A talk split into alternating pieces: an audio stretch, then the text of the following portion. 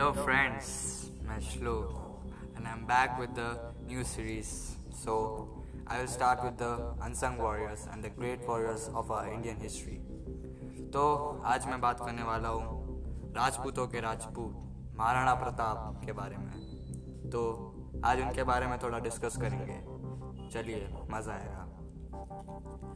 राजपूतों के राजपूत, महाराणा प्रताप का जन्म हुआ था नाइन्थ में 1540 कुंभलगढ़ के एक शहर में, जो राजस्थान में है। उनके पिता उदय सिंह टू उनके पिता उदय सिंह टू मेवाड़ के राजा थे और उनकी पत्नी थी रानी जीवन कन्वर, जिनके बेटे थे महाराणा प्रताप। उनके 25 बच्चे थे, जिनमें से सबसे बड़े थे महाराणा प्रताप। तभी क्या होता है कि अकबर मेवाड़ को कॉन्कर करने आता है। क्योंकि अब मेवाड़ को तो डायरेक्टली कंकर नहीं किया जा सकता था, वो अजय था। तो अकबर शिकार का बहाना लेके मेवाड़ पे डेरा डाल देता है। तो तभी उदय सिंह टू, महाराणा प्रताप के पिताजी, को मुगल सुजरनिटी का ऑफ़र आता है, जिससे वो सुनकर अपनी कैपिटल शिफ्ट कर देते हैं और अपनी फैमिली के साथ चले जाते हैं। तो तभी उनके दूसरे बेटे को राजा बनाया गया होता है, पर जो ऑफिशियल रहते वो उन्हें नकार देते और महाराणा प्रताप को राजा बनाना चाहते थे। तो महाराणा प्रताप का तो वो लोगों के बीच में रहते थे और उन्हें सिंहासन का कुछ इतना लालच नहीं था, पर उनके एडमिनिस्ट्रेटिव स्किल्स और उनकी ताकत को देख के लोग उनको चाहते थे कि वो राजा बने।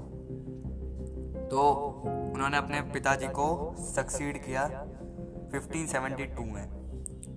और तब तक चित्तौड़ मुगलों के कब्जे में था। तो अकबर क्या करता था? अकबर डिप्लोमेटिक मिशंस भेजता था। हर एक टेरिटरी में कि बात करके काम हो जाए तो फिर युद्ध की ज़रूरत क्या है। तो अकबर ने बहुत बार राणा प्रताप को मुगल सुजरेनिटी मतलब उनके अंडर रूल करने का ऑफ़र दिया। पर राजपूतों के राजपूत थे राणा प्रताप। उन्होंने नकार दिया कि, मैं कुछ नहीं, अपना चित्तौड़ दूँगा। मेवाड़ का इम्पोर्टेंस इसलिए था क्योंकि वो ट्रेड के लिए बहुत इम्पोर्टेंट शहर था। और कहीं भी भी ट्रेड हो जाता था तो चित्तौड़ बीच में आता था। और बहुत प्रॉफिट चाहिए था उसके लिए। तो अकबर वो चाहता था। आधे से आधा उसने सब कैप्चर कर लिया था, पर मेवाड़ को कभी कैप्चर नहीं कर पाया। तो पॉइंट पे आते हैं। महाराणा प्रताप ने सारे ऑफर्स रिजेक्ट कर दिए अकबर के और कहा कि भाड़ में जाओ। तो अकबर ने बहुत ट्राई किया पर राणा प्रताप माने नहीं और finally inevitable the famous battle of Haldi Ghati announce हो गया। फाइनली 1576 में जून 18 को राजपूत और अकबर की जो 80,000 के ऊपर सेना थी और 20,000 राजपूतों की सेना आपस में आई। उससे पहले अकबर ने अपने कमांडर मान सिंह को राणा प्रताप के लिए सुजरेनिटी का ऑफ़र दिया था। अब राणा प्रताप को तो चिड़ थी कि जो राजपूत है, मान सिंह राजपूत थे, और अकबर के सेना में उनका रोल था, कमांडर थे उनके। पर राणा प्रताप को उनसे चिड़ थी, राजपूतों से जो मुगलों के लिए काम करते थे। तो मान सिंह को भेजा राणा प्रताप के पास, पर राणा प्रताप जी उनसे मिलने नहीं आए। उन्होंने अपने बड़े बेटे को भेजा और उन्होंने मान सिंह ने पूछा कि तुम्हारे पिताजी कहाँ हैं? उन्होंने बोला कि मेरे पिताजी का पेट दुख रहा है। तो उन्हें बहुत इंसल्ट फील हुआ, मान सिंह को, बोले कि मैं यहाँ आया और महाराज मिलने नहीं है तो जा रहे थे। तो महाराणा प्रताप उनसे मिलने और पीछे से टोंट कस दिया कि अपने फूफा को नहीं लेके आए। क्योंकि फूफा इसलिए क्योंकि अकबर कोई भी राजपूत टेरिटरी को कैप्चर करता था, वहाँ की राजकुमारी से शादी कर लेता था, जिससे एक मैरिटल अलियांस अलायंस फॉर्म हो जाता था। और रिलेटिव्स बन जाते थे। तो मान सिंह ने अपनी बुआ को दे दिया था, अकबर को, शादी के लिए। तो महाराणा प्रताप ने पीछे से टोंट मारा कि अपने फूफा को नहीं लेके आए। मान सिंह को तो बहुत बुरा लगा और वो सीधे गया अकबर के पास और बोला कि अब युद्ध होना हो, होगा युद्ध, अब कुछ नहीं हो सकता। तो फाइनली हल्दी घाटी में बीस हज़ार राजपूतों के सामने अस्सी हज़ार से ज़्यादा मुगलों की सेना आमने सामने होती है।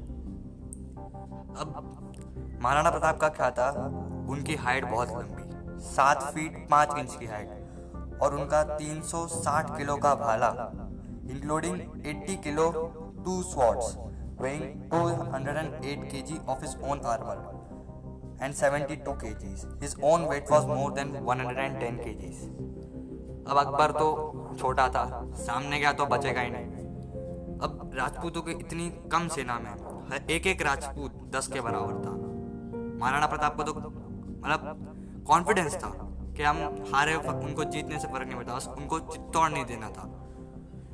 तो अकबर का एक जनरल था, बहलोल खान।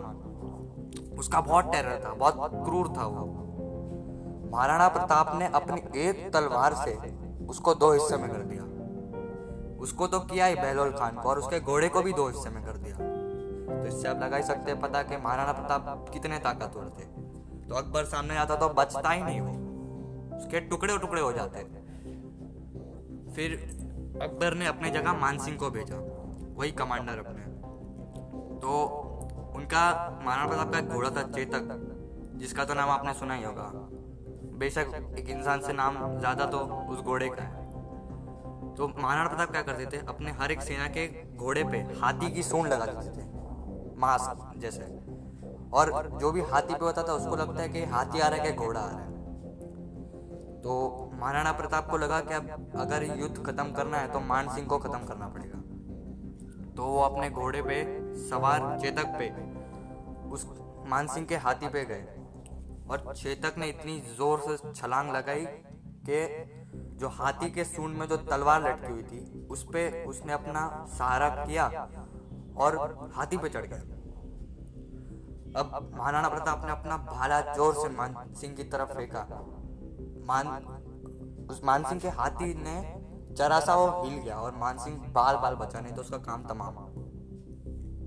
अब महाराणा प्रताप की को मुगलों ने घेर लिया चारों तरफ़ से और उनका घोड़ा चेतक बहुत होशियार था और वो उन्हें लेके भागा। उसकी एक टांग कटी हुई थी क्योंकि उसने तलवार पर पैर रख दिया था। पर तो भी वो महाराणा प्रताप को लेके भागा और सामने एक पच्चीस फीट का गड्ढा था। उसे वो लांग गया, एक पाँव, एक कटे हुए पाँव से। और जब भागता रहा, जब तक वो प्रताप, महाराणा प्रताप को सेफ़ प्लेस तक नहीं पहुँचा देता। और उसके बाद उसने अपनी जान गंवा दी। महाराणा प्रताप बहुत रोए, सबने उसको सलाम किया। महाराणा प्रताप के सेना में एक मुसलमान भी था। खान सूर करके। उसने भी महाराणा प्रताप की रक्षा की थी मुगलों से। तो महाराणा प्रताप मतलब आप अगर कहीं भी बुक्स में पढ़ेंगे तो उसमें हल्दी घाटी का जो कंक्लूजन आएगा युद्ध का वो मुगल आएगा कि मुगल जीते पर एक्चुअली जीते नहीं थे वो। मतलब युद्ध में कोई जीता नहीं वॉज़ अ टाई ऑलमोस्ट तो महाराणा प्रताप जंगलों में रहने लगे अपने फैमिली के साथ। उनके पास सारी धन दौलत खत्म हो गई थी। तो उन्होंने बील्स के साथ अपनी फ्रेंडशिप कर ली थी। तो पर एक बार क्या होता है कि वो घास की रोटी खा रहे होता है, उनका बेटा घास की रोटी खा रहा होता है। तो एक कुत्ता उनकी रोटी लेके भाग जाता है, उनके बेटे का। महाराणा प्रताप को बहुत दुख होता है। बोलते कि मैं इस राज के लिए लड़ रहा हूँ। फिर वो एक चिट्ठी भेजते हैं अकबर को। तो अकबर को लगता है वो सरेंडर कर रहे हैं। और सारे जितने भी राजपूत महाराणा प्रताप के अंडर होते उन्हें दुख होता है। और पूछते हैं कि आप सच में सरेंडर कर रहे हैं। तो राणा प्रताप तो अपने फॉर्म में आते बोलते कि कभी नहीं, शेर सियारों के सामने नहीं झुकता। ऐसे ही करके अकबर जीते जी कभी चित्तौड़ को अपने अंदर नहीं कर पाया। कभी जीत नहीं पाया चित्तौड़ को। और ऐसे ही करके महाराणा प्रताप कभी चित्तौड़ को नहीं दिए। और उनकी डेथ हुई 29 जनवरी 1597 में एट एज ऑफ़ 56 उनको एक बार शिकार पे गए थे और उन्हें बहुत घाव आए थे। इस, इसी के चलते उनकी डेथ हुई। अकबर भी उनकी डेथ पे बहुत रोया था क्योंकि अकबर की एक खास बात थी कि वो अपने शत्रुओं की भी अपने एनिमीज की भी बहुत रिस्पेक्ट करता था। तो अकबर के लाइफ में भी एक दाग है क्योंकि जब वो महाराणा प्रताप के किले में घुसा, सारी लेडीज़ ने जौहर कर लिया था। और तभी उसे कुछ मिला नहीं तो उसने सारे लोगों को गाज, गाजर मूली की तरह काट डाला तो उसके जीवन पे एक स्टेन है। और महाराणा प्रताप उसने उनकी डेथ के बाद एक लेटर लिखा कि मैंने महाराणा प्रताप जैसा कोई भी वीर देखा नहीं। और उनके डेथ पे रोया। तो इसी के साथ मैं इस महान हस्ती की गाथा ख़त्म करता हूँ और ऐसे ही किसी एक ग्रेट वॉरियर पे मैं पॉडकास्ट बनाऊँगा। तब तक के लिए टाटा, चलता हूँ और मेरे बाकी पॉडकास्ट भी आप देख सकते हैं।